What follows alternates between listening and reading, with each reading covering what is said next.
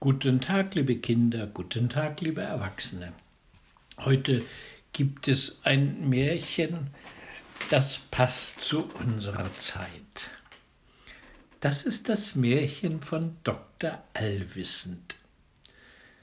Es war einmal ein armer Bauer namens Krebs.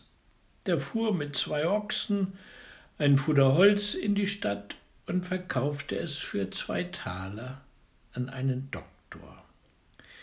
Wie ihm nun das Geld ausbezahlt wurde, saß der Doktor gerade zu Tisch. Da sah der Bauer, wie er schön aß und trank, und das Herz ging ihm danach auf, und er wäre auch gern ein Doktor gewesen. Also blieb er noch ein Weilchen stehen und fragte endlich, ob er nicht auch könnte ein Doktor werden. Oh ja, sagte der Doktor, das ist bald geschehen. Was muss ich tun? fragte der Bauer. Erstlich kauf dir ein ABC-Buch, so eins, wo vorn ein Gockelhahn drin ist. Zweitens mache deinen Wagen und deine zwei Ochsen zu Geld und schaff dir damit Kleider an und was sonst zur Doktorei gehört. Drittens, lass dir ein Schild malen mit den Worten Ich bin der Doktor allwissend und lass das oben über deine Haustür nageln. Der Bauer tat alles, wie es ihm geheißen war, als er nun ein wenig gedoktert hatte, aber noch nicht viel, ward einem reichen großen Herrn Geld gestohlen. Da ward ihm von dem Doktor Allwissend gesagt, der in dem und dem Dorfe wohnte und äh, auch wissen müsste, wo das Geld hingekommen wäre. Also ließ der Herr seinen Wagen anspannen, fuhr hinaus ins Dorf und fragte bei ihm an, ob er der Doktor Allwissend wäre. Ja, da wär er. So sollte er mitgehen und das gestohlene Geld wieder beschaffen. Oh ja, aber die Grete, seine Frau, müsste auch mit. Der Herr war das zufrieden und ließ sie beide in den Wagen sitzen, und sie fuhren zusammen fort. Als sie auf den adligen Hof kamen, war der Tisch gedeckt. Da sollte er erst einmal mitessen. Ja, aber seine Frau, die Grete auch, sagte er, und setzte sich mit ihr hinter den Tisch.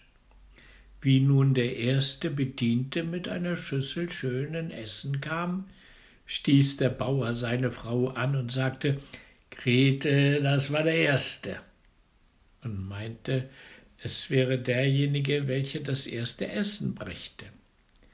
Der Bediente aber meinte, er hätte damit sagen wollen, das ist der erste Dieb. Und weil er's nun wirklich war, ward ihm Angst, und er sagte draußen zu seinem Kameraden Der Doktor weiß alles. Er hat gesagt, ich wäre der Erste. Der zweite wollte gar nicht herein, er musste aber doch.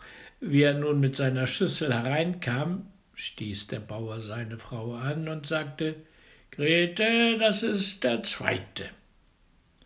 Dem Bedienten ward ebenfalls Angst, und er machte, dass er hinauskam. Dem dritten ging's nicht besser. Der Bauer sagte wieder Grete, das ist der dritte. Der vierte musste eine verdeckte Schüssel hereintragen, und der Herr sprach zum Doktor, er sollte seine Kunst zeigen und raten, was drunter läge. Es waren aber Krebse.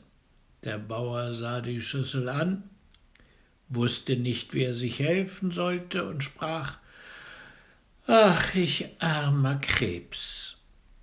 Wie der Herr das hörte, rief er Da, er weiß es, nun weiß er auch, wer das Geld hat.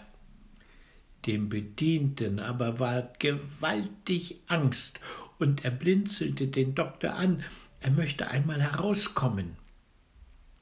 Wie er nun hinauskam, gestanden sie ihm alle Viere, Sie hätten das Geld gestohlen, sie wollten's ja gerne herausgeben und ihm eine schwere Summe dazu, wenn er sie nur nicht verraten wollte. Es ginge ihnen sonst an den Hals. Sie führten ihn auch hin, wo das Geld versteckt lag. Damit war der Doktor zufrieden, ging wieder hinein, setzte sich an den Tisch und sprach Herr, nun will ich in meinem Buche suchen, wo das Geld steckt.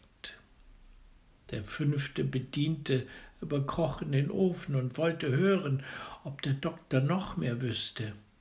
Der saß aber und schlug sein ABC-Buch auf, blätterte hin und her und suchte den Göckelhahn.